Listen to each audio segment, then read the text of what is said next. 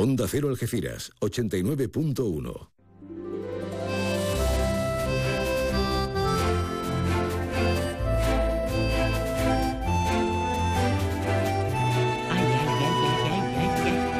Más de Uno Algeciras. María Quirós, Onda Cero. ¿Qué tal? Muy buenas tardes a todas, a todos. Vamos que nos han entrado ganas de irnos a Tomelloso, ¿verdad? Un beso a todo el equipazo. Esto es Más de Uno Algeciras, Más de Uno Campo de Gibraltar. Estamos en un día precioso, un día para celebrar. Es el Día Mundial de las y los Docentes, este 5 de octubre. Felicidades, felicidades, felicidades. Creo que es una de las labores más interesantes, más completas que una persona puede llegar a realizar, ¿verdad? Así que un abrazo fortísimo, mucho ánimo. Sé que a veces está uno en decadencia, deberían ser los mejor pagados, los médicos y los docentes. No suele suceder, pero aquí estamos quienes valoramos que la inmensa mayoría se merecen un premio. ¿Está sonando por un canal o me lo parece a mí? Sí, algo hay. Estamos descubriendo esta super mega mesa de mezclas maravillosas. ¿Qué vamos a hacer hoy en el programa? Pues tener una agenda muy interesante de acontecimientos lúdicos y culturales. En principio, una tertulia de actualidad con 4 ponentes impresionantes que ya están llegando. Y vamos a hablarles, por ejemplo, de música. Vamos a tener de invitado al Canca, que mañana actúa en el Palacio de Congresos de la Línea de la Concepción. Palacio de Congresos y Exposiciones. Y nos vamos a ir al Mercado del Arte, al Barrio de la Caridad, el Barrio de las Artes de Algeciras, porque empiezan ya con esos mercadillos maravillosos. Sí, empiezan este fin de semana. Bueno, eso y alguna cosita más para contarnos y decirnos de tú a tú, sin partirnos la cara. Vamos en principio a conocer la climatología.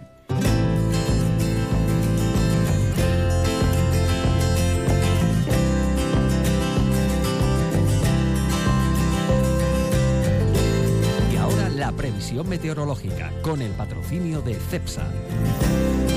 Con Cepsa nos vamos directamente hasta la Agencia Estatal de Meteorología. Hombre, Laura Vila, buenos días, buenas tardes. Buenas tardes, hoy las temperaturas se mantienen con pocos cambios, con 35 grados en Arcos de la Frontera. El viento es de levante, más intenso en el área del Estrecho, donde se esperan rachas fuertes, y el cielo en general está poco nuboso, despejado, salvo por intervalos de nubes bajas en el área del Estrecho. Mañana las máximas subirán ligeramente y alcanzarán 35 grados en Arcos de la Frontera, 30 en Cádiz y 25 en Algeciras. El cielo estará poco nuboso, con intervalos de nubes altas, salvo en el Estrecho, donde se espera nubosidad de tipo bajo y que puede dejar precipitaciones débiles, y el viento será moderado de componente este, más intenso y con rachas muy fuertes en el área del Estrecho y en zonas de La Campiña y de Grazalema. Es una información de la Agencia Estatal de Meteorología.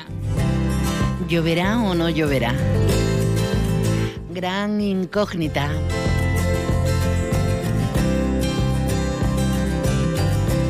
¿Qué se cuece? Uy, estamos todos, qué maravilla, estoy yo súper impresionada. Es un gusto.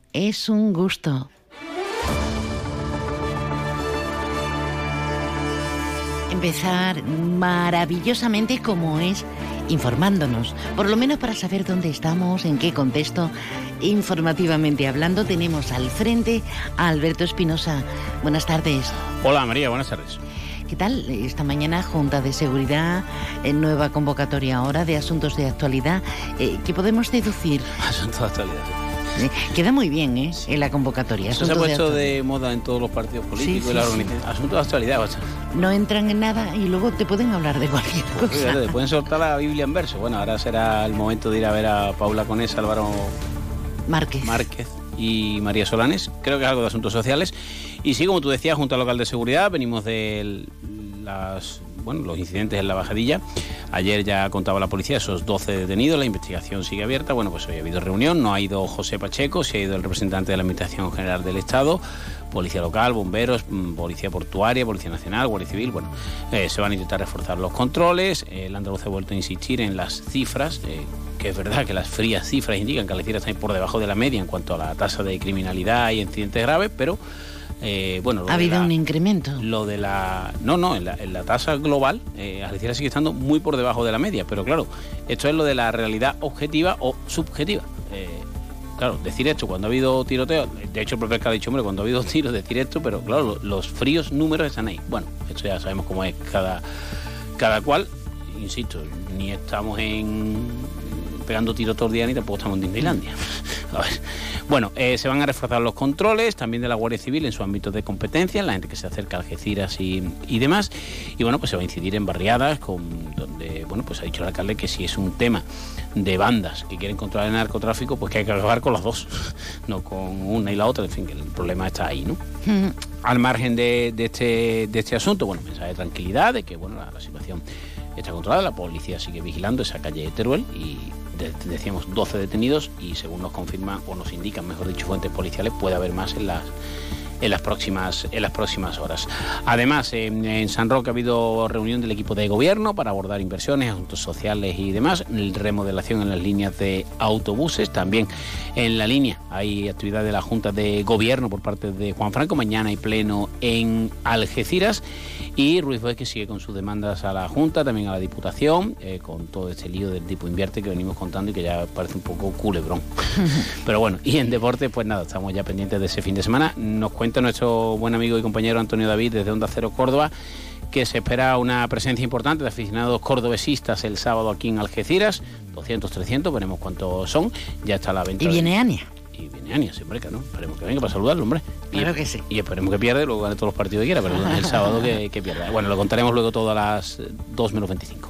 Gracias, Alberto, y ve rápido para los asuntos de actualidad. Sí, venga, hasta luego. Hombre, no nos perdemos un ápice, no nos lo podemos permitir tampoco. Está tan interesante la actualidad, los asuntos de actualidad. ¿Quién dice que en Millán Urban somos caros? Sofá con cheslón desenfundable y antimanchas, 599 euros.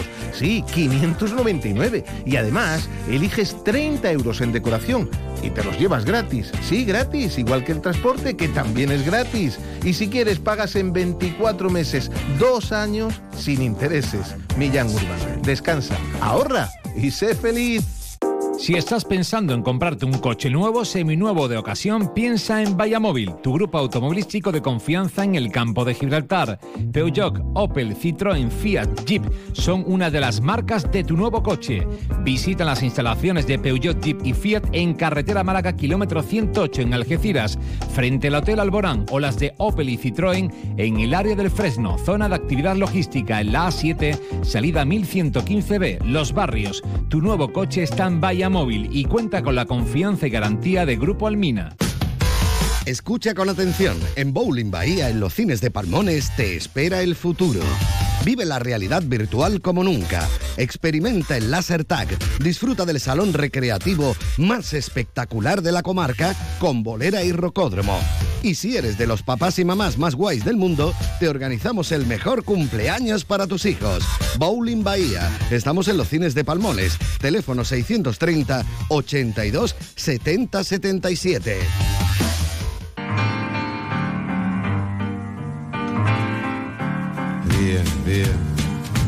Vieni via di qui. Niente più ti lega questi luoghi, neanche questi fiori azzurri. Vamos llegando, qué gusto, qué gusto. Los mejores. Hay mucha gente que sigue especialmente la tertulia, ¿eh? Muchísima gente, y no lo digo con segundas ni con terceras, no pretendo ser mala. Que yo soy más buena que el pan, por Dios. La autoestima que no falte. Están llegando ellos. Bueno, el primero ha sido Abel Fernández. ¿Qué tal, Abel? Buenas tardes. Por favor, comienza todas las tertulias con este tipo de música, me encanta. ¿Verdad? Sí, qué maravilla. Es de la peli de la cocina, ¿cómo era? No me acuerdo ahora. La peli me has cogido. La peli della cucina si chiama della cuisine. Della cucina. Della piscina. Perché parliamo italiano. Bienvenido, Abel. Muchas gracias. Luego ha llegado Rafa. Rafael Fenoy, buenas tardes. Muy buenas tardes a toda la audiencia que también se está acomodando aquí en este salón tan, tan enorme para acoger a la audiencia multitudinaria que tiene esta cadena. Ole, ole, ole.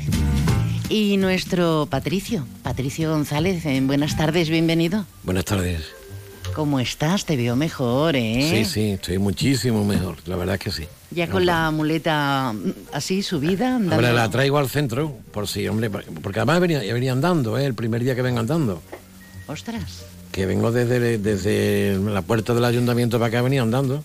Antes me traían en coche hasta aquí, pero venía andando. He bajado las escaleritas de aquí de Onda Cero sin agarrarme al pasamano. O sea que, bueno. Voy a atusar a esta especie de gato. ¿Os parece? Como una padrina, como una madrina. Un gato imaginario muy negro, porque hay veces que las cosas no pintan nada bien. 2 tiroteos en la Bajadilla, con apenas horas. 12 detenidos. Una importante colección de armas de fuego. Son hechos puntuales o son barriadas como las de la Bajadilla y la zona sur, que necesitan urgentes medidas integrales. Ojalá sea un hecho puntual y los que intentamos vender lo mejor de nuestra comarca, pues sigamos vendiéndolo en contra de lo que en otros lares de nuestro país se piensa.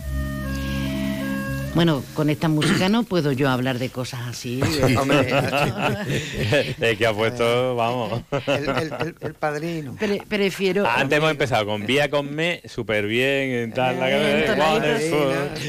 y ahora al padrino. Bueno, ¿Te imaginas al padrino atusando el gato, pero no? No. Hombre, mafias organizadas que desarrollan el crimen organizado. Sí, por ahí está asociado. Claro. Está bien traída, llevada. Premio Alas al puerto de Algeciras, mientras tiene que cumplir momentáneamente lo de los CO2 y todo eso, que puede contravenir, si no se hace, pues una multa, puede... pero claro... Una moratoria. Y luego el problema está en... Tangermet, que lo tenemos al lado y no tiene nada que ver. Eso tiene una moratoria permanente. Totalmente. Ha habido, hablando de los tiroteos, ha habido una junta local de seguridad y en este momento están compareciendo en rueda de prensa Márquez, Solanes, del tema de Hacienda y del tema de Asuntos Sociales. Con esa. Vamos a ver qué nos trae dentro de un ratito nuestro Alberto Espinosa. Maniobras en aguas de la bahía, la Royal Navy, trifulca con ese patrullero, supuestamente, en aguas que, como decimos, que rodean a Gibraltar. España, ayer lo dijo el delegado del gobierno, Pacheco, que esto puede contravenir las negociaciones con el Brexit. Hay muchas cosas, pero también el día 12 las elecciones gibraltareñas están ahí y ya ha llegado nuestro Antonio Barba. Hola, buenas tardes, María. ¿Qué pasa? Ahora. Bueno, has llegado, que es importante. Que no son horas de venir. Otras cosas. Y nos van a subir el IBI. Más vale también. Y nos van a subir Mancomunidad, Argisa, nos van a subir la basura. Y bueno, impuestos de circulación de vehículos, todo. Estamos mejor que en brazos. Una alegría.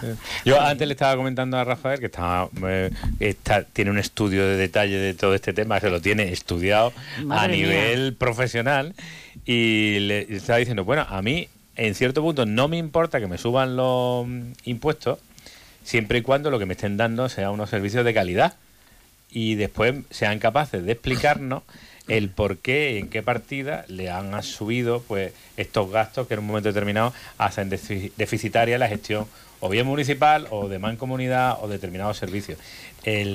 Yo creo que el ciudadano cuando paga lo que necesita y está en su derecho de exigir las cuentas y unos servicios acorde a lo que está pagando. Sin duda. bueno, el tema... Quiere decir que, a ver, ahí, cuando se produce este tema que es una subida de impuestos, caben varias posiciones. Una es, bueno, las personas que confiaron en el equipo de gobierno y así lo demostraron en las últimas elecciones, pues ahí habrá dos grupos. Unas personas que, bueno, confían plenamente en el equipo de gobierno, pensarán que es la opción más adecuada. Otros que se llevarán una sorpresa porque confiando en la opción de gobierno, pues ahora tendrán que pagar algo más, y no estaba previsto eso en el programa electoral. Porque el programa electoral del PP hablaba de mejorar la recaudación, pero claro, mejorar la recaudación no es pedir más dinero. Es el sistema que se tiene, mejorarlo, porque hay casi un tercio de la población que tiene que pagar que no paga. Y eso lo tienen que saber las personas que nos escuchan. Es decir, uno de los principales asuntos es todo el que tenga que pagar, pues mire usted, que se le cobre y ya está, y a partir de ahí empezaremos a hacer bien las cuentas. Entonces ese es un tema. El otro tema es cuando faltan ingresos y toda la justificación que se desarrolla en el acuerdo que se va a aprobar mañana en el Pleno posiblemente, reside en que ha subido el IPC, que es cosa que todo el mundo no sé el ayuntamiento con respecto al IPC. No sé si va todos los días al mercado la gente del ayuntamiento a comprar. Tú no sabes nada de lo de la guerra de Ucrania, ¿no? Nada. El IPC, bueno, la guerra de Ucrania se quedó atrás. Que todo, hasta las patatas. Y lo otro es la bajada de los valores catastrales. O sea, que por un lado, bueno, y en el tema de las herencias, evidentemente eso del impuesto de sucesiones que se ha eliminado y tal y tal. Te digo, bueno, mire usted, si el mismo partido que pide la eliminación de determinados impuestos después aumenta los impuestos por otro lado, pues la verdad... Estamos haciendo un pan como unas tortas. Es decir, si es reducir impuestos, reducir impuestos. Pero el tema no es reducir o aumentar, el tema es cómo justificamos los incrementos. Y en una familia, cuando los gastos suben y los ingresos son los que son, por lo primero que hace la familia es mirar cómo podemos reducir gastos. Efectivamente, acabas de decir la palabra en cuestión, reducir gastos, y yo creo que el gasto público cada vez va a más, en vez de a menos va a más. Entonces yo no veo que haya un esfuerzo, el mismo esfuerzo que hay en el contribuyente, no creo que haya un esfuerzo en la administración para reducir el volumen de gasto. Entonces a mí no me cuadra y no me convence, sinceramente. Pero no solamente, porque tú puedes subir determinadas partidas presupuestarias porque son prestaciones imprescindibles o servicios imprescindibles que evidentemente hay que seguir prestando y que hay que ayudar a un sector de población que está muy, muy deprivado. Bien. Eso no se cuestiona, lo que se cuestiona es por qué se suben los sueldos de los políticos, porque hay tanto cargo de confianza. Porque contratan cargos públicos de confianza. Efectivamente, bueno, y amigos, conocidos, familiares, personas que tienen que tener muy calladita la boca, y en fin, cosas de este tipo. Entonces, eso es lo que no justifica esto. Entonces, una comunidad de vecinos, cualquiera de las personas que nos escuchan, que pertenece a una comunidad, cuando la presidencia o la junta directiva se le ocurre subir la cuota, lo primero que tiene que hacer es una asamblea, ¿eh? Claro. Y allí demostrarle a los vecinos, reunidos en una asamblea, que es necesario subir la cuota y que lo aprueben la mayoría de los vecinos del bloque. En este caso, pues los grupos políticos que gobiernan en cualquier ciudad no tienen por qué explicarle al ciudadano o ciudadana por qué tienen que subir los impuestos. Y yo digo, las justificaciones que aparecen en el documento del ayuntamiento son que ha subido el IPC, y que han bajado los valores catastrales, claro, al bajar los valores catastrales, los porcentajes. Y es verdad que hay que decir toda la verdad, y resulta que efectivamente desde que llegó el PP se han incrementado la presión fiscal en este tema, salvo el periodo del año 21, 22 y 23, que casualidad eran años electorales. Entonces, bueno, vamos a tener al personal tranquilo porque le estamos pidiendo el voto. Ya se han acabado todas las elecciones y ahora ya la veda está otra vez abierta. Bueno, pues vayamos a sangrar los mismos. Está sucediendo en buena parte de la provincia también, ¿eh? Sí, en otras localidades, y el tema de residuos, la recogida de residuos, el agua también, que es otra administración, pero que están todos ahí juntitos. Está sucediendo y además con mucho lío, porque en algunos puntos ya está habiendo mucha agitación. Esperemos que... ¿Qué podemos esperar? Mañana saldrá aprobado, ¿no? Bueno, esta tarde FAPASA tiene convocada una asamblea general de todas las asociaciones vecinos. Están invitados también todos los ciudadanos que quieran asistir a los locales de FAPASA a las 7. Y bueno, pues evidentemente se va se va a intentar por todos los medios que se reconsidere por parte del ayuntamiento esta subida, que es que de verdad cuesta trabajo justificarla. Uh-huh. Patricio, ha sido muchos años alcalde. ¿Cómo se gestiona? Porque claro, si todo sube, al final tenemos que asumir que es como los impuestos generales, ¿no?, del Estado. Yo no tengo niños, y porque tengo mis impuestos tienen que ir a todos los colegios, a la sanidad, a todo, y yo encantada, pero hay cosas que, como bien decíais, si tengo unos servicios en condiciones no me importa, yo encantada, tenga o no tenga niños, vaya o no al médico, pero obviamente si uno no goza de esos servicios en condiciones... Patricio, no te me escapes, que tienes mucha... No me escapo, yo creo que vamos avanzando lo suficientemente bien hasta que lleguemos a alcanzar las más altas cotas de la miseria. Que eso es lo que estamos haciendo, porque al final puede haber todas las asambleas que tú quieras, Rafa, las asociaciones de vecinos. El movimiento ciudadano para empezar ya no existe, para empezar. Antes existía, había un movimiento, la gente se movía, tal. FAPASA tiene su contrapartida, ¿no?, una presidencia que es un miembro del PP, así de clarito, y ya procurará que no ocurra absolutamente nada. Y luego a la gente, bueno, dale Oktoberfest y esas cosas, ¿no?, que es lo que tenemos aquí. Con eso la gente se conforma.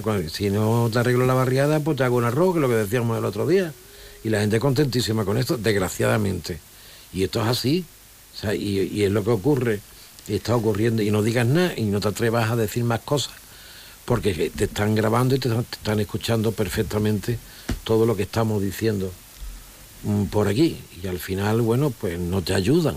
Él ayuda a las personas buenas, como la que ha tenido y eso, pero no a todos, ¿no? Bueno, yo creo que, insistiendo en lo que decía antes Rafa, de la explicación transparente de por qué se produce una subida, si me lo explican de manera transparente, yo lo puedo llegar a entender. O sea, yo creo que el ciudadano, si ve...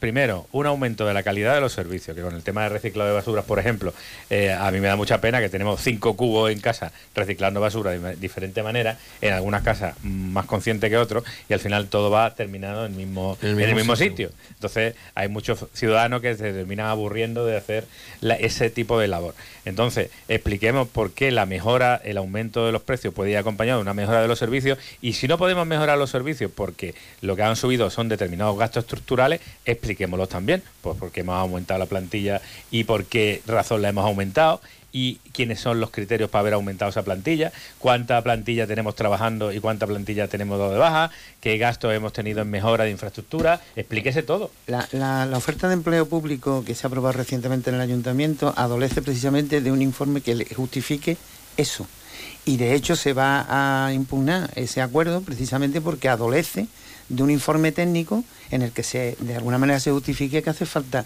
ese incremento. Es que las cosas hay que hacerlas con bastante rigurosidad en este caso, ¿no?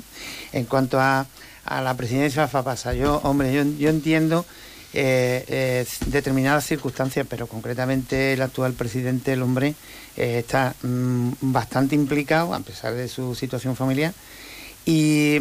Creo que hace una cosa muy interesante, y es que más que tomar la iniciativa de motu propio, lo que plantea constantemente es que sean las presidencias de las asociaciones de vecinos quien planteen las cuestiones. Y de hecho es cierto, y coincido con Patricio, coincido contigo, en que el movimiento ciudadano está como... casi vegetativo. Y no solo aquí, ¿eh? Sí, no, en cualquier punto de la comarca es que no se escucha. Sí, ese es el primer trabajo que están haciendo los equipos de gobierno. Sí, cargarse el movimiento ciudadano. Es que es así. Entonces, el Oktoberfest no es en Algeciras. En Algeciras, en Los Barrios y La Línea. Sí, este fin de semana es en Los Barrios, fíjate. Sí. Yo sinceramente pienso que este pueblo, que muchos critican porque es indolente, pasotista y tal, yo que creo que tiene una dosis grande de inteligencia, y mire usted, y por ahí va a ser que no. Y por ahí para nada va a ser que no. Entonces, claro, si los propios políticos que dicen que quieren desarrollar el espíritu democrático no le dan carta de naturaleza en el sentido de capacidad de poder orientar política a partir de los movimientos ciudadanos, es decir, le dan un cierto poder, entre comillas, a los colectivos ciudadanos, para que los colectivos ciudadanos sepan que cuando dicen algo, alguien los escucha, y además hacen de lo que plantean, hacen lo más razonable, pues yo creo que eso animaría y estimularía la participación de las personas. Pero mire usted, llega un momento en que ya todo el mundo aquí, en este modelo social, ha llegado a la conclusión de que ¿para qué te vas a manifestar? ¿Para qué vas ahí? ¿Para qué no vas ahí? Es que no te escuchan. No, no, yo jamás pienso y lo sigo manteniendo, que es que la función pública va muy en una dirección completamente distinta a la ciudadanía, pero que va en una función... O sea, sí, como dice Patricio, hay algunos brindis al sol y al pueblo hay que darle pan y circo y se acabó, pero que el ciudadano se ha resignado ya, pero no con este tipo de gobierno. Resiliencia. La capacidad de resiliencia... No, pero más de sufrimiento, yo creo que... Pero aquí hay una cosa muy curiosa. Resignación es la palabra, en la comarca. Resignación. Totalmente de acuerdo. Dos ciudades, Algeciras y Tarifa, con los mismos gobiernos del Partido Popular. Tarifa está bajando los impuestos y aquí lo estamos subiendo. Pero porque pueden hacerlo, porque saben que no pasa nada. Pero en Tarifa, yo he escuchado al alcalde decir que es mejor que bajarlo porque va a pagar más gente y al final van a coger más. Ese es el gran problema aquí en Algeciras, porque hay muchas personas que no cotizan. Que no ponen en el común, pero claro. Tiene que reforzar la inspección, ¿no? Evidentemente. A lo mejor reforzando la inspección. No, Rafa, tú qué sabes, perdón, sí, no. Antonio, tú qué sabes tanto de estos datos que estamos manejando, que nos has traído el informe previo, ¿qué pasa en sitios que no son populares, pero enormes, como es San García? Hay gente que no paga IBI, tiene unos casoplones que te mueres. Bueno, en San García menos quizás, porque ahí hay menos usurpaciones. Yo me remitiría a la zona de Pelayo, claro. O me remitiría a amplias zonas de La Piñera y Bajadilla, donde hay un nivel de usurpación terrible. Claro, eso hay que arreglarlo, porque son al final los problemas habitacionales que tiene la ciudadanía, hay que ayudar a que resolverlo. Pero una cosa es esa y otra cosa es pasar más de 30 años dándole vuelta a esta historia sin que... Bueno, y aquí tenemos una persona que ha estado mucho tiempo dedicada a esa cuestión. Entonces, es un problema, evidentemente. Eso no es un huevo que se echa a freír, está claro. Pero cabe incluso la posibilidad de establecer un alquiler, que cuando yo hablaba con el secretario general, el hombre se abría los ojos y lo miró, joder, ¿es terreno municipal? Sí. ¿Usted tiene montada una casa ahí? Sí, pues yo se la voy a alquilar. Cuando ya arreglemos el tema catastral y toda esta historia, usted ya pagará el IBI y tal. Pero mientras no... El terreno es municipal, usted va a pagar un alquiler y le paso una cuota de alquiler.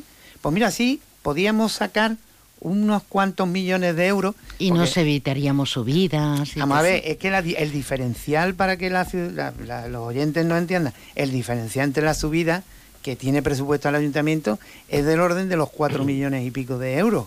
Los 4 millones y pico, el capítulo número 1, nada más que temas de políticos, de asuntos de políticos, se lleva más de 2 millones y pico. Es decir, vamos a ver, vamos a aclararnos. Vamos a aclararnos y vamos a darnos una vueltecita, así brevemente, Patricio y Antonio, y pasamos a la pública. Digo que en el Rinconcillo también hay esos casoplones que estabais comentando de San García y eso, y curiosamente yo he ido, como ahora cuesta tanto trabajo salir... Pero esto afecta a Michales. Esto afecta a Michales de Soto Grande, pregunto. No llega. Eso es San Roque, que lo va a subir. Se queda justo antes. Mira, de esos casoplones tienen unos pedazos de garaje tremendo. No hay ni un vado para meter el helicóptero. Si no hay 100 y pico, 200 casoplones sin vado. Sin vado no hay ninguno. Lo hay, yo lo he pedido, yo he pedido luego, un vado. Luego seguiremos con el casoplón. Venga, vámonos a donde haya que irse a tomar algo. Hombre, al Centro Comercial Bahía Plaza, por ejemplo. Centro Comercial Bahía Plaza. Siente el cine a lo grande. Butacas VIPs, sonido envolvente, pantallas únicas, Odeon Experience en Bahía Plaza. Suena bien, ¿verdad? En Bahía Plaza ponemos la tecnología a tu alcance con el cine del futuro. Vívelo, siéntelo. Estamos en el polígono de Palmones. Cine a lo grande. Restaurante Cuenca en Jimena. Recién nombrado Medalla de Oro de la provincia de Cádiz. 103 años de historia nos avalan y 4 generaciones dando la mejor calidad y el mejor servicio en el Campo de Gibraltar. Ven y prueba nuestras carnes maduradas en elaboración propia y nuestras especialidades en setas de la zona. Amplia carta de vinos y exquisitos postres. Disponemos de varios salones y una amplia terraza de verano con unas magníficas vistas. Restaurante Cuenca en Jimena. Teléfono de reservas 956 640152. Supermercado Saavedra, tu supermercado de toda la vida. Nuestra experiencia nos avala. Más de 40 años dando el mejor servicio a los mejores precios. Supermercado Saavedra, tu supermercado de confianza del Campo de Gibraltar. Más de uno Algeciras. María Quirós, Onda Cero. Ellos mantienen ese tono como esta coplilla, que es maravilloso, que todo es, vamos. Para mí este me parece un triste, ¿qué quieres que te diga? No, pues esto es un triste. Una supercanción, vía con me. Anda, hombre, este es un triste. ¿Sabéis que hoy es el día de James Bond, como hay días para sí Pato? Pato. Me encanta. Roger Moore. Pero es San James Bond. El de verdad. De toda la vida de Dios, Roger Moore. ¿Pero que ha entrado en el Santoral también, James Bond? No. Ah, claro. No. Ah, sí. Que hay días para todo, días mundiales, días internacionales. Ayer fue mi santo y nadie se acordó de mí. Ay, hombre, mi niño, San Petri Day. No, yo soy Antonio Patricio Francisco de Asís de La Palma. Ah, que era Francisco. No le conviene nada tener santo. Siempre yo siempre te he felicitado por Froilán. No, yo lo meto por todas esas cosas. Oye, de vez en cuando, porque un pica, regalo, ¿no? Alguien que pica. Está Patricio González con nosotros, Rafa Fenoy, Antonio Barba, nuestro mandamás, que es Abel Fernández Benito. Lo que pasa que está muy prudente últimamente, no sé, ¿verdad? Bueno, ¿dónde estábamos? Si queréis seguir con ese tema, porque antes de nada me gustaría mandar nuestras condolencias a esos dos trabajadores muertos. Bueno, claro. Salía el dato del paro. Es muy triste estar en la calle. Hace mucho frío en la calle, pero morir en el Tajo es tremendo. Así que un abrazo para compañeros y sobre todo para la familia. ¿Por dónde íbamos? Por el IBI, el estábamos Belía, entre impuestos y tal. Estábamos hablando de los casoplones. Sí. Y te he cortado, Patricio, y te he cortado, Antonio. No, era el tema de que yo puedo asegurar y aseguro que en el Rinconcillo hay más de 200 casoplones, casas grandes y casoplones que ni siquiera pagan vado. O sea, es que simplemente mandó un inspector allí y te coge una calle y en la misma calle te coge 50. Y eso no están pagando nada y te da mucho coraje porque ves el pedazo de casoplón con todas las medidas de protección del mundo, con los proseguros y los no sé qué y los no sé cuántos, y luego no han pagado un vado que a lo mejor vale 40 o 50 euros, no sé lo que vale, porque yo no pago al tener una incapacidad permanente absoluta. Bueno. pero bueno. Todo el mundo buscándose la vida. Lo del vado está claro que lo paga quien quiere garantizar que en su puerta no se estacione ningún vehículo. Si son más listos, si el que tiene el vado no es para que no es para garantizar que no se pongan, es que lo ponen ellos. Entonces ellos utilizan lo de enfrente, que tampoco puede usarlo, porque el vado conlleva que en la parte justo enfrente no pueda aparcar nadie, entonces te encuentras con que tú tienes tu garaje, tú mismo aparcas en la puerta un segundo coche y un tercer coche. ¿Pero eso que lo venden en los chinos? No, el vado. Así es como funciona. No es así. No es así, pero así es como al final vado te supone aparcar tres coches. Pronúnciate, Antonio. No, yo lo único que pienso es que efectivamente hay mucha picardía en esta bendita o maldita ciudad. Yo lo digo bendita, pero sí es verdad que hay mucha picardía y que entiendo que es injusto que los mismos ciudadanos que somos contribuyentes, que estamos pagando, tengamos que pagar justo por pecadores, porque no haya una capacidad de inspección lo suficientemente operativa como para podernos resarcir al respecto. Quitando eso... Sí. Cuando tecnológicamente, hoy en día, es que tienen no las herramientas... Todas las herramientas del mundo, que el otro día estuve viendo yo en un programa que estaba enseñando una persona en un municipio, las pantallas de las fotos actualizadas y se veía perfectamente. Esto hace 3 años, esto ahora, la misma foto del mismo satélite, podías ver quién había construido, qué ropa estaba tendiendo, si sacaba la ropa lavada, no la sacaba. Es decir, hay una capacidad tecnológica de identificar la inspección sin moverse de la casa, sin moverse del despacho, impresionante. Entonces, quizás la fuerza aquí está por lo que estaba comentando antes, de reforzar las inspecciones, y quien no paga, que pague. Pasa que además la administración se mueve también a impulsos, ¿no? El ejemplo que hemos tenido con el accidente en la discoteca que ha pasado en Murcia, ¿no? A partir de que haya habido un accidente tan luctuoso como ese, ¿qué ocurre? Que ahora... Pero que nos mueve con el impulso. En este caso en concreto, ¿qué supone? Pues supone el ahorro que nos supondría al resto de los ciudadanos que esa capacidad inspectora fuera mucho más operativa, ¿no? Pero al final... Esta misma mañana la vicealcaldesa ha dicho que han tirado de la manta para ver en qué situación están los sitios de ocio y demás, y hay un montón. Claro. A ver si sirve como excusa. Claro. Pero hay un montón en Murcia y en toda España. En toda España, eso es a lo que voy. No sirve. Bueno, pero por desgracia, las autoridades son así en el mundo entero. Ayer pasa el derribo de un edificio en La Habana y empiezo a escuchar a las autoridades que se están llamando las manos a la cabeza con que hay que ver cómo están algunos edificios de La Habana. Pero si hay que darse una vuelta por La Habana para saber que está la mitad cayéndose. Oiga, por favor, vamos a hacer un plan de inspecciones. Perdona, ahora, lo que estás diciendo tú, ahora nos ponemos todos a ponernos el parche. Pero por miedo. Ustedes se juntan unos cuantos ciudadanos en la Plaza Alta e inmediatamente viene una pareja de la policía local o municipal y le está pidiendo el justificante de que ustedes tienen la autorización correspondiente. Pues no pasan, la policía no pasa constantemente por sitios donde hay fiestas, discotecas, etcétera, etcétera, porque de oficio no entran y le dicen, quiero una licencia. Y no hay licencia, clausurado. Pero eso facto, en comercios... En todos lados, en todos lados. Es decir, que eso tampoco hace falta crear una... Y lo de los terrenos es interesante porque con respecto al IBI, aquí hay una descompensación muy grande entre el valor que se le adjudica a la construcción y en esas parcelas donde hay una ubicación, una construcción, una vivienda, pues el terreno vale más que la propia vivienda. Ya ves. Resulta que lo rústico, el terreno rústico, prácticamente el ayuntamiento recibe muy poco. Recibe no llega a los 800.000 euros. Si no fuera así, fíjate cómo estarían Los Barrios. El ayuntamiento de Los Barrios, con los terrenos que tiene y lo poco que pagan por ellos, estaría rico, no sería uno de los más... El tema de Palmones es una ruina. Totalmente. Una ruina. Nos tenemos que ir, pero vamos a darle un homenaje. Yo quiero darle un aplauso fuerte, fuerte, fuerte al director de competiciones de FIFA, que es de Algeciras, Manolo Zubiría, porque hemos conseguido que en el 2030 se haga el Mundial en España, Portugal y Marruecos. Y Arabia Saudita, y Paraguay, y Uruguay, también. El Mundial o lo que sea, el Mundial o lo que sea. Algo caerá. Y Gibraltar como sucede. También.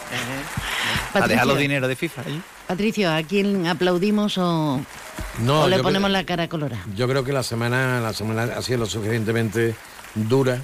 Muy dura. Fundamentalmente por el tema de los trabajadores de aquí muertos, como lo que ha pasado en la discoteca, como para...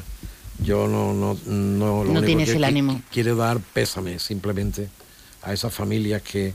Pero porque además lo estaba viendo y al final están intentando pasar todo al funcionario. Y yo recuerdo que en mi época al menos yo era el responsable de todo. Ahora no, ahora pues esto no es mi competencia, y no pasa nada, ¿no? Pero antes te comían vivo. Ahora resulta que no. Y la vicealcaldesa echa balones fuera todos los días. Y es lamentable, ¿no? Es lamentable porque han sido 13 personas las que han muerto. Terrible.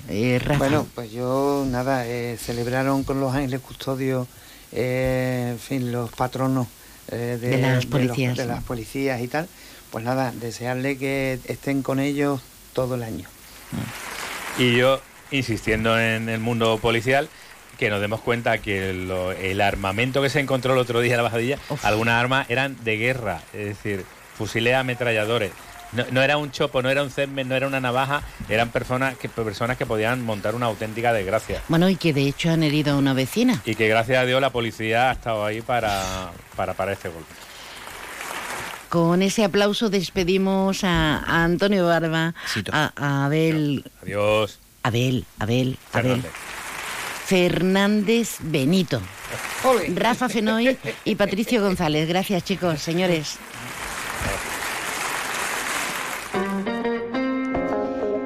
Bueno, y como estamos en familia...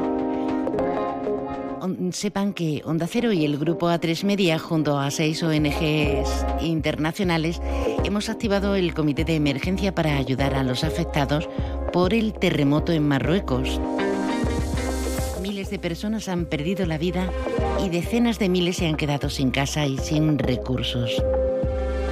Podemos hacer nuestra aportación.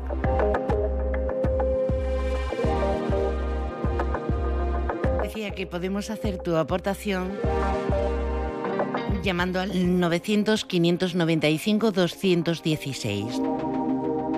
900-595-216 o entrando en la web comitéemergencia.org. Juntos salvamos más vidas.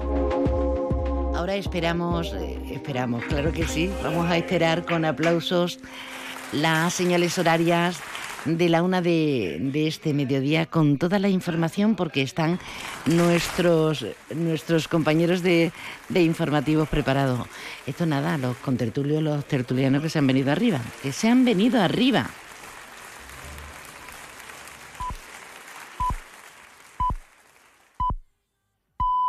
Es la 1:00 p.m, mediodía en Canarias.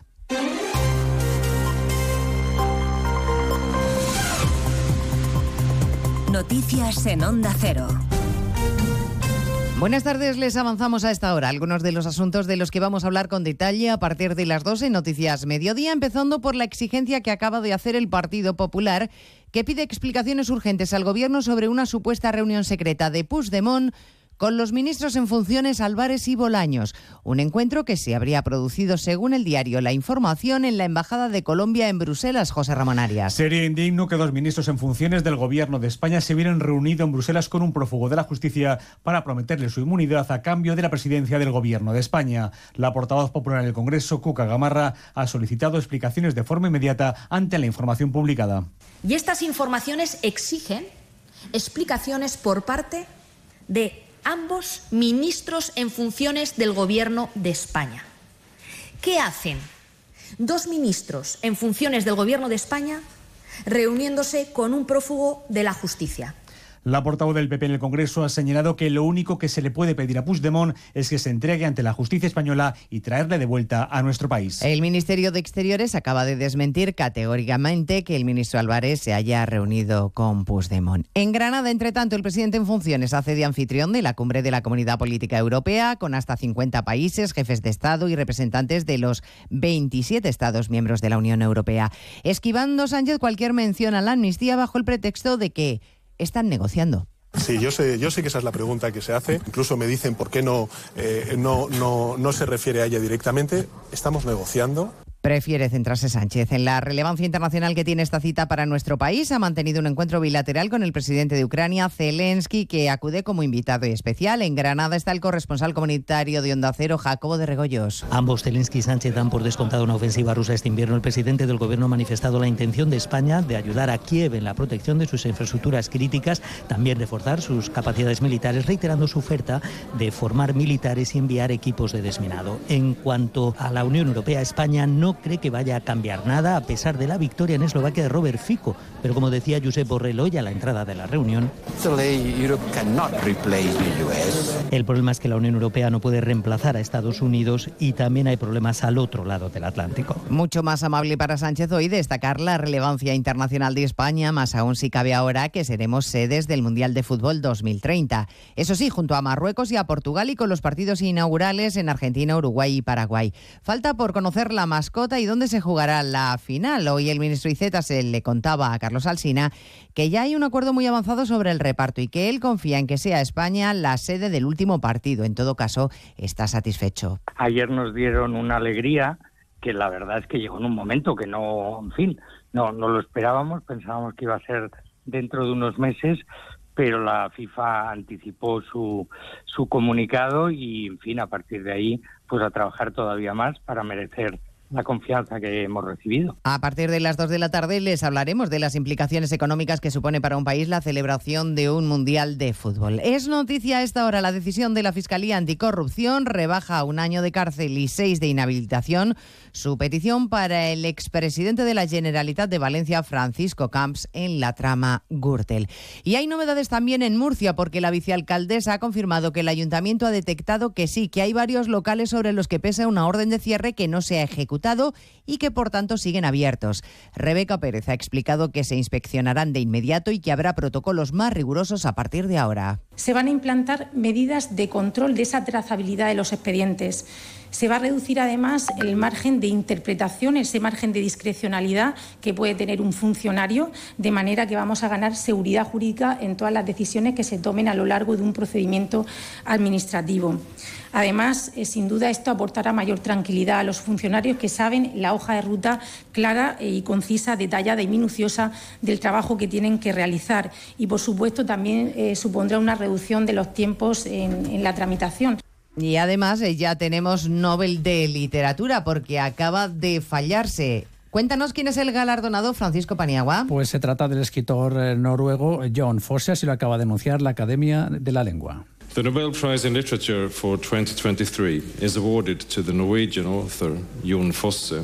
Jon Fosse, autor infantil, poeta, novelista, es el elegido este año. Este año, por tanto, el Premio Nobel de Literatura se queda en los países nórdicos. Hablaremos de todo ello en 55 minutos, cuando les resumamos la actualidad de esta mañana de jueves 5 de octubre. Elena Gijón, a las 2, Noticias Mediodía.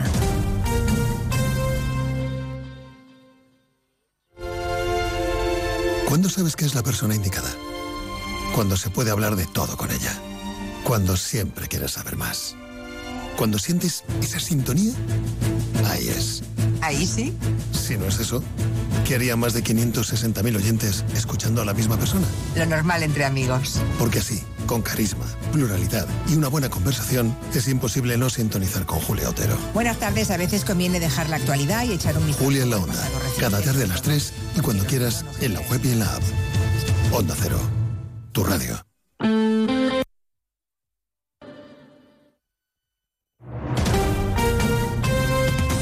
Andalucía, Onda Cero.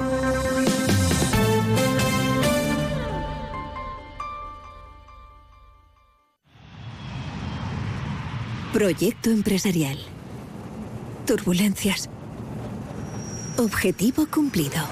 Asegura el futuro de tu negocio con el Betia. Simple, claro, el Betia. ¿Has probado ya el nuevo mix panificable de Panceliac? Hazlo tú mismo y sorprende a tu familia con un pan. Para mojar. Pregunta por los productos sin gluten Panceliac en tu tienda de confianza. Panceliac, contigo en los momentos importantes. Onda Cero Andalucía, sobre todo.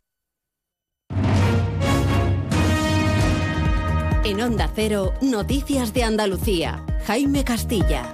Buenas tardes, hacemos a esta hora un repaso de la actualidad de Andalucía de este jueves 5 de octubre y comenzamos en Granada, donde hoy ha empezado la cumbre de jefes de Estado de Europa a la que finalmente ha asistido el presidente de Ucrania, Volodymyr Zelensky. Onda Cero Granada, Guillermo Mendoza. Era una de las grandes incógnitas, pero esta mañana aterrizaba su avión en el aeródromo de Chauchina. En el Palacio de Congresos de la capital, el líder ucranio pedía unidad en Europa y ayuda para Ucrania en un invierno que se prevé duro. Mientras, en las calles de la ciudad bullen protestas y el tráfico llega a colapsar por momentos. Esta mañana las colas en la autovía alcanzaban los 7 kilómetros. La Junta ha criticado lo que considera el ninguneo del Gobierno central al Ejecutivo andaluz por no invitar ni al presidente, Juanma Moreno, ni a la alcaldesa de Granada, Marifran Carazo, ambos del PP, a ninguno de los actos anexos a esta cumbre. Para el consejero de Presidencia, Antonio Sanz, es una falta de respeto a todos los andaluces. Los representantes de Andalucía son elegidos democráticamente por el pueblo andaluz y tienen que ser respetados. Parece mentira que tengamos que recordar que el máximo representante del Estado en la comunidad autónoma es el presidente de la Junta de Andalucía y no ha sido invitado a nada. Hay actos alrededor de lo que representa la cumbre, donde incluso viene el jefe del Estado, Su Majestad el Rey, al que el máximo representante del Estado de la comunidad autónoma, que es el presidente de la Junta de Andalucía, no ha sido invitado. El gobierno de Sánchez ningunea, no respeta y margina a los andaluces. Seguimos ahora con el repaso de la actualidad del resto de provincias y lo hacemos por Almería. En Almería, la Diputación Provincial y la Fundación de Arte Ibáñez Cosentino firman esta semana el contrato de gestión que permite abrir el primer Museo del Realismo Contemporáneo en el mes de diciembre. Ya hay conversaciones con la Casa Real para contar con la presencia de los Reyes de España. En Cádiz, la Policía Nacional ha desarticulado la red más potente de distribución de mediano tráfico que operaba en la provincia. La organización había invertido una cantidad cercana a 1,5 millones de euros en esta remesa de estupefacientes y esperaba saldar la operación con 2 millones netos de beneficio. En Ceuta, la Guardia Civil ha detenido a una persona cuando intentaba cruzar a nado hacia Marruecos. Los agentes, al constatar la identidad del individuo, averiguaron que sobre él figuraba una orden europea de detención y entrega, reclamado por las autoridades judiciales de Francia por el homicidio de una persona. En Córdoba, el municipio de Fuente Palmera congrega a 50 expositores en una nueva edición de Fuente Palmera Boda, la feria que muestra la evolución de la industria de trajes de novia y servicios que rodean al sector nupcial. Se espera que hasta el domingo visiten la feria de la boda más de 3.000 personas. En Huelva, en el núcleo costero de Nuevo Portil, en Cartaya, cumplen su tercer día sin poder beber agua, el que sale de sus grifos, porque no es apta para el consumo. Así lo ha decretado la Consejería de Salud por el alto nivel de trialometanos, que es un compuesto químico que se utiliza para purificar el agua. En Jaén, la Guardia Civil ha decidido adelantar un mes la orden de servicio relacionada con la campaña de recolección de aceituna, todo como consecuencia de la preocupación existente por el incremento potencial de robos de aceituna debido al alto valor que tiene el aceite de oliva. En Málaga, el Ministerio de Asuntos Económicos ha acordado la emisión, acuñación y puesta en circulación de una colección de monedas de plata conmemorativas del 50 aniversario del fallecimiento de Pablo Ruiz Picasso. La emisión se compone de 2 piezas de moneda cuadrada de 50 euros y 6 piezas de moneda cuadrada de 10 euros. De la primera se emitirán 5.000 piezas y de la segunda 10.000. Y en Sevilla, el alcalde de la ciudad, José Luis Sanz, apuesta por el Estadio Olímpico de la Cartuja como una de las sedes andaluzas para el Mundial de 2030 que va a organizar España con Portugal y Marruecos. Defiende que está en plenas condiciones tras las inversiones de la Junta y descarta los estadios del Betis y Sevilla por las obras necesarias en estos dos recintos. Más noticias de Andalucía a las 2:10 aquí en Onda Cero. Onda Cero. Noticias de Andalucía. Este otoño, únete a la revolución solar con Social Energy. Disfruta de tu instalación llave en mano con grandes descuentos y te regalamos 200 euros en tu batería virtual para que pagues 0 euros en tu factura eléctrica con Quiero Luz. Pide tu cita al 955 44 11 11 o socialenergy.es y aprovecha las subvenciones disponibles. La revolución solar es Social Energy. Nos encanta viajar, nos encanta Andalucía. ¿Te vienes a conocerla? Iniciamos nuestro viaje cada miércoles a las 2:30 de la tarde y recorremos Andalucía contigo. Gente Viajera Andalucía, un programa de turismo, actualidad, gastronomía, tradiciones y buen humor en Onda Cero. Con la colaboración de la Consejería de Turismo, Cultura y Deporte de la Junta de Andalucía. Te mereces esta radio. Onda Cero, tu radio. Onda Cero Algeciras, 89.1.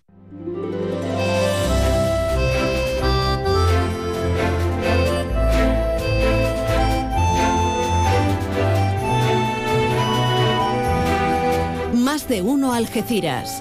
María Quirós. Onda Cero.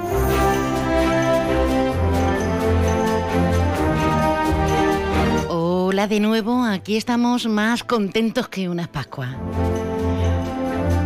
Habrá que venirse arriba, ¿no? Porque hemos estado hablando demasiado intensamente de cosas que no siempre nos gustan, que no siempre son apetecibles. Pero vamos a ello, ¿no? Vamos a animarnos, vamos a entonarnos. Nos queda un ratito por delante en esta segunda parte de Más de Uno Algeciras, Más de Uno Campo de Gibraltar. Bien hallados a todos. Besos varios. Sí, es verdad que como hay días para todos y para casi todo, pues tenemos el día de James Bond, aquel que decía como el chiste, ¿no? Vale. Y sobre todo el día del docente, a quien felicitamos. Nosotros en esta Santa Casa apostamos por la docencia y por la excelencia. Si eres docente y te perdiste el año pasado el encuentro Mente Sami de la Fundación A3 Media, no puede faltar a la segunda edición el próximo 21 de octubre en Madrid. ¿Te preocupa cómo impulsar el pensamiento crítico entre tus alumnos en tiempos de inteligencia artificial? ¿Quieres conocer de la mano de expertos maneras innovadoras de transmitir valores y creatividad en el entorno digital? Consigue tu invitación a partir del 2 de octubre entrando en mentesami.org. Fundación A3 Media. Colaboran Platino Educa y Unie Universidad. ¡Te esperamos! Gracias, compañeros. Y ahora vamos a prestar suma atención porque es como mirarnos algunos de nosotros al espejo o pintarnos, hacer un autorretrato. Soy un niño que creció, el hijo de mi mamá, que un día se hizo cantor, cantando muy regular. Esta es la primera parte de ese autorretrato de Juan Gómez Canca, el Canca, a quien vamos a tener en concierto mañana viernes dentro del movimiento La Línea es Música en el Palacio de Congresos y Exposiciones. Canca, buenas tardes. Hola, buenas tardes, ¿qué tal? Pues encantada de saludarte. ¿Y tú cómo estás? Veo que haciendo muchas entrevistas, ¿eh? Hoy es día de promo, que eso no suele ser lo que más nos gusta a los artistas, pero yo lo llevo bien. Tampoco ha sido una matada. Oye, la tuya es la última, o sea que ya después de esto voy a comer. Vale, pues entonces te quiero con todos los sentidos para nuestra querida audiencia del Campo de Gibraltar, porque vas a actuar mañana precisamente con tu espectáculo. Cuéntanos, ¿quién eres? No.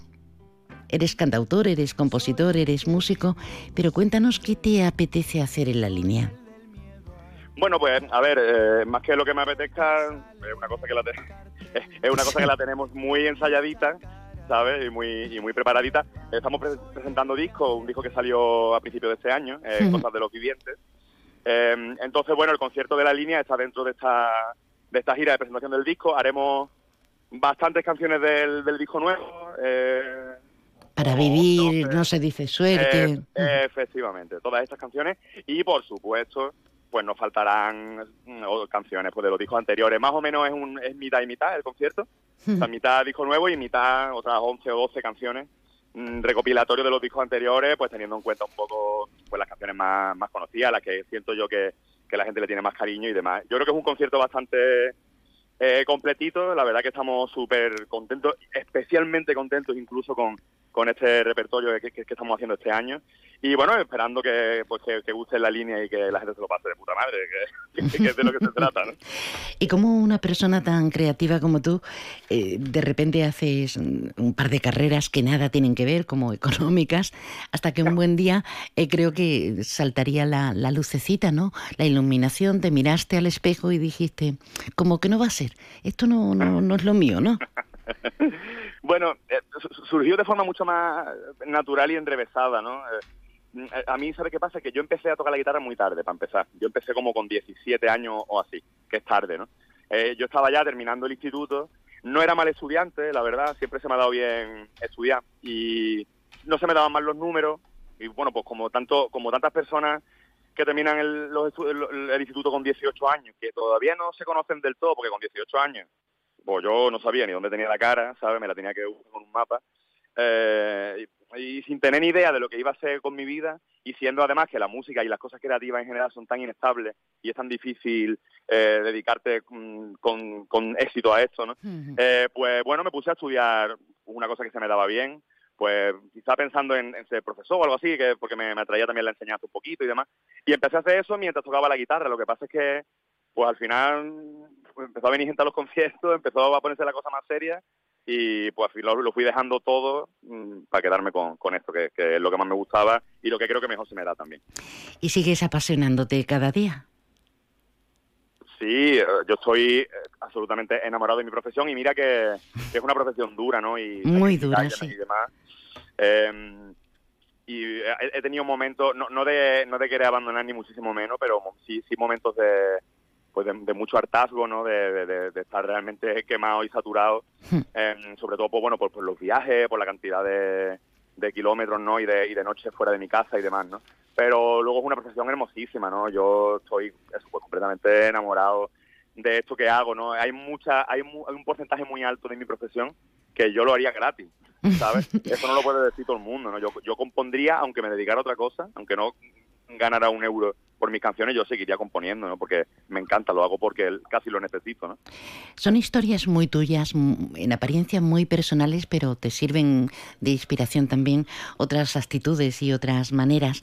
Ese canal que has conseguido, Canca, con tu público, un público acérrimo que te sigue, que a los que a muchos de ellos no les importa tampoco hacer kilómetros para ir a verte, eso es todo muy notorio y muy difícil, porque el mundo del disco ha cambiado tanto, la industria, que algún secreto, no sé si el ser tú mismo o reinventarte una forma de componer, algún secreto contienes, seguro.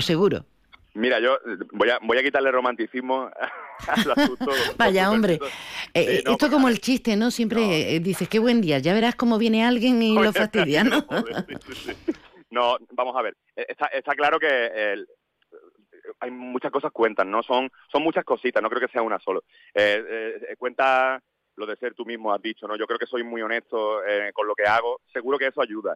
El poquito talento que yo pueda tener de forma innata y el que haya adquirido pues con mis estudios y con mi dedicación y demás, también contarán. El hecho de que yo pueda ser más o menos carismático, todo eso contará, pero te digo, el secreto real es que yo no he parado de currar. Yo he visto gente con más talento que le va peor, gente que no vale un duro, que le va muy bien, gente que, o sea, he visto de todo en este mundo, y lo único que me da la sensación de una mínima constancia, o sea, de algo que tiene sentido y que siempre se cumple, es que al que le va bien es porque se lo trabaja, ¿sabes? Puede ser que no te lo trabaje y que tengas suerte, puede ocurrir una raya en el agua, ¿no? Pero en general yo creo que cuando hay trabajo por detrás, pues se llega a sitios, ¿no? Y nosotros, ya no solo yo, sino de mi equipo, ¿no? Toda la gente que compone, ¿no? y que ayuda en el proyecto. Hemos currado muchísimo, hemos dado muchísimos conciertos, hemos hecho muchísimas entrevistas, hemos intentado hacerlo siempre con honestidad, como decía antes, ¿no? Y con el corazoncito, pero no hemos dejado hacer cosas, ¿no? Y eso al final... Te hace llegar a sitios, ¿no? Y nos vamos a tener que despedir, pero te vemos mañana viernes, recuerden. Me parece muy bien. En el Palacio de Congresos y Exposiciones de la Línea de la Concepción. Una última cosa, ¿conoces la zona? ¿Has pasado por aquí alguna vez? He pasado muy poquito, porque tengo una amiga que vive ahí y he pasado a saludarla, típico de ir de un concierto a otro, y cita para comer algo rico y para conocer un poquito la zona, que me apetece, la verdad. Somos un lugar único en el mundo, con tanta cultura diferente, 14 Total. Kilómetros de estrecho, y está el continente africano con Ceuta, al ladito tenemos el Peñón, tenemos la bahía más bonita del mundo, tenemos muchas cosas. Bueno, que tú tampoco te quejes, ¿eh? Con un Málaga precioso. Yo no me puedo quejar de mi tierra. No. Además que los malaguitas somos muy malaguitas, ¿eh? Nos gusta mucho Málaga a los malagueños, eso es así. No se lo pierdan. Infórmense, claro, todavía hay entradas, así que el Canca en concierto en el Palacio de Congresos y Exposiciones, mañana viernes. Un besazo, maestro. Un abrazo muy grande, muchas gracias. Hasta ahora. Hasta ahora. Vivir. A mí me gusta cada cosa que la vida nos ofrece, el placer me reconforta, el dolor me fortalece, disfruto cada segundo y cada segundo que viene. Cuando pienso que disfruto, más disfruto en lo que tiene, y cómo me gusta recrearme disfrutando de cualquier soplo de aire. El Canca, qué bello es vivir. Cómo nos gusta esta coplilla, ¿eh? No encontrarme tan alegre, tan feliz, tan despreciable. ¡Ole! Esta tarde tenemos citas lúdico-festivas. Presentación del cuaderno Vencejo Cafre en la Almoraima. La maravillosa obra de Fernando Barrios Partida. Y también tenemos la presentación monografía Recuerdos de la Almoraima de María del Mar Ortega Marchante. ¿Dónde?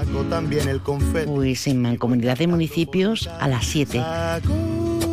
Eso es. En primera instancia, la presentación de Fernando Barrios, y en segunda, pues tenemos a Marimar en acción. Tan alegre, tan feliz, tan despreciable. No digas esas cosas, ¿cómo va a ser despreciable, chiquillo? Qué bello es vivir. Pues sí, y qué tontos somos perdiendo el tiempo. Tú me quieres más. qué bello es vivir, qué lindo es amar. Más de uno Algeciras. María Quirós, Onda Cero.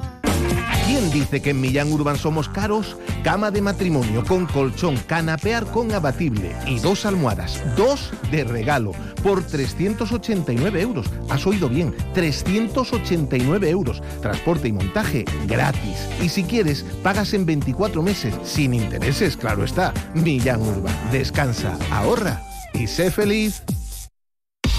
Opel, Citroën, Citroën y Opel, Opel y Citroën, apunta. Área del Fresno, salida 110A, Los Barrios. Encontrarás coches nuevos, seminuevos y kilómetros cero a los mejores precios. Recuerda, tu concesionario Opel y Citroën del Campo de Gibraltar está en el área del Fresno de Los Barrios. ¡Quedamos!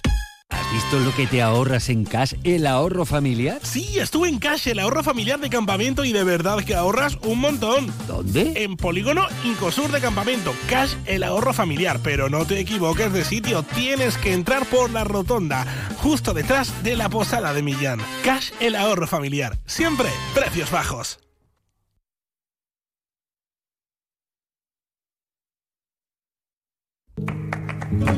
Restaurante Cuenca en Jimena, recién nombrado Medalla de Oro de la provincia de Cádiz. 103 años de historia nos avalan y 4 generaciones dando la mejor calidad y el mejor servicio en el Campo de Gibraltar. Ven y prueba nuestras carnes maduradas en elaboración propia y nuestras especialidades en setas de la zona. Amplia carta de vinos y exquisitos postres.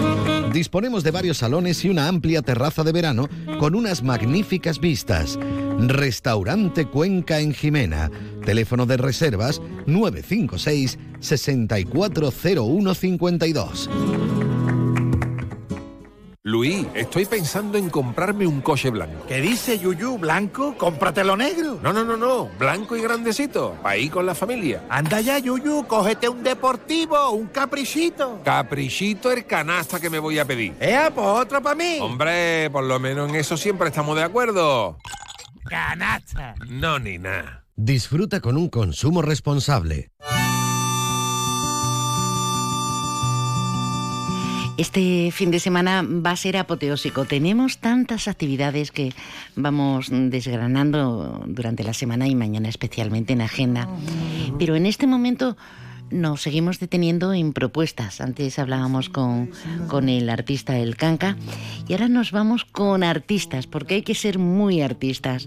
Nos vamos hasta la zona del arte de Algeciras, el barrio de la Caridad, el barrio del arte, y lo vamos a hacer con la presidenta de Recrearte. Sí, los que son tan creativos. Susana Mena, buenas tardes. Hola, buenas tardes. ¿Cómo estás, querida? Pues muy bien, ya empezando la nueva temporada. Sí. Con nuestro mercado de arte que comienza este sábado. Y va a estar muy bonito.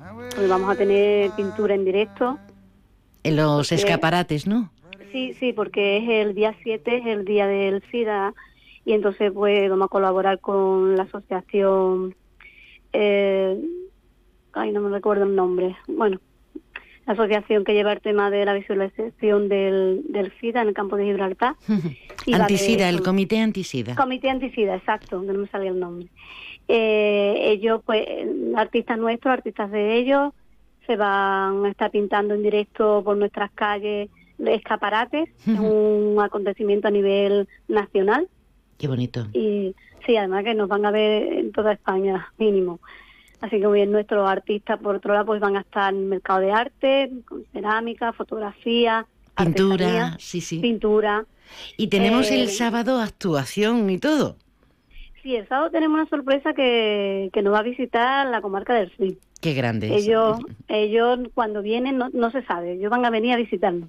Uh-huh. Y la verdad que va a estar un sábado muy completo, muy muy bien. Después en la zona nuestra hay un montón de establecimientos que antes no estaban, que de hostelería, y la verdad que va a estar todo muy animado, muy bonito. Qué bien, recuperaditos de estos calores del parón. Exacto. Veraniego, pero es un gustazo porque lo ubicáis en la zona de la Plaza Juan de Lima, justo cuando entramos en la calle Tarifa para ir al mercado y todo esto. Exacto. ¿Estáis contentos quienes participan? Porque hace falta crear eso, como vosotros, recrearnos, crear hábito y decir, bueno, pues ya que voy a la plaza, que hace siglos que no voy, pues ya que ver los tenderetes, compartir, toda persona que tenga esos gustos y hablas con todo lo que se oferta en esos tenderetes, a mí me parece sumamente interesante. Los que mostráis ahí vuestro arte, ¿cómo se sienten? Pues mira, se sienten muy acompañados y porque se crea un ambiente de arte, de comunicación, de la gente, es que aunque no compre, pero nada más que pasear y ver esas obras ya gusta, ¿sabes? Y el arte está al alcance de todo, que es lo que nosotros, uno de nuestros objetivos. Y después ahí para todas las edades, está muy bien. Y además que eso es lo ideal, es lo muy típico. Aquí en Algeciras un sábado venía al mercado, a la plaza, y además tienes este aliciente, después tomarte algo, es el sábado perfecto. Sí, sí. Y además vamos a aprovechar que como no cae una gota, pero ya de alguna forma las temperaturas están un pelín más bajas, pues vamos a aprovechar. Bueno, querida, no te digo nada y te lo digo todo, como dice Rosario. Exacto. Que mucha suerte, que enhorabuena por este tipo de iniciativas y ténganlo en cuenta este sábado a partir de las 10 de la mañana. Sí, de 10 a 2 estamos ahí, les esperamos. Venga, Susana, muchas gracias. Gracias a vosotros, porque hacéis muchas cosas. ¿Estaba la sección de costura esta mañana de haciendo ganchillo? ¿O qué estaban haciendo? Sí. Pues mira, ya estamos preparando el tema de Navidad. Un proyecto nuevo muy bonito para Navidad. ¿Para vestir los árboles y los volardos y todo eso? Lo de los árboles durante todo el año. Se van poniendo feos y los vamos cambiando. Sí. Pero ya es los árboles de Navidad, tenemos ya 3. Se repararán los que tenemos. Sí. Pues siempre sufre algún daño, sufren siempre con el viento, la lluvia y tal. Y posteriormente siempre alguna novedad. Eso es como en la casa. Vamos curando. Después vamos viendo a ver, vamos a hacer algunas intervenciones artísticas en algunos muros, algunas fachadas. Vamos trabajando. Qué bien, qué bien. Bueno, querida, que siga el arte, que el Barrio de la Caridad se convierta en Barrio de las Artes. Pues muy bien. Asociación Recrearte. Besos para todos los integrantes y especialmente para ti, Susana Mena, como presidenta. Hasta luego, cielo. Hasta ahora.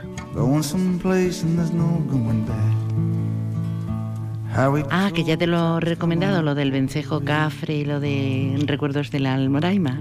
Vale. Hoy, que ya nos vamos, pero no quería dejarlo pasar. Si queremos donar sangre, que es donar vida, tenemos cita hoy en Tarifa, en el Centro de Mayores Puerta del Retiro. Sabes dónde es, ¿verdad? Un beso, gracias por estar con nosotros. Mañana más y mejor. Y ahora toda la información, que ya está aquí Alberto.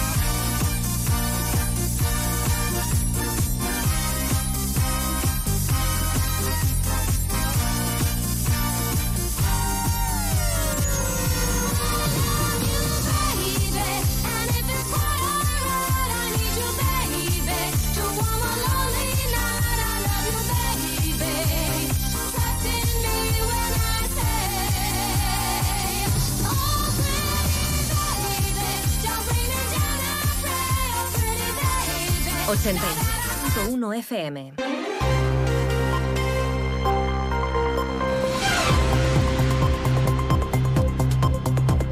Noticias del Campo de Gibraltar en Onda Cero Algeciras con Alberto Espinosa.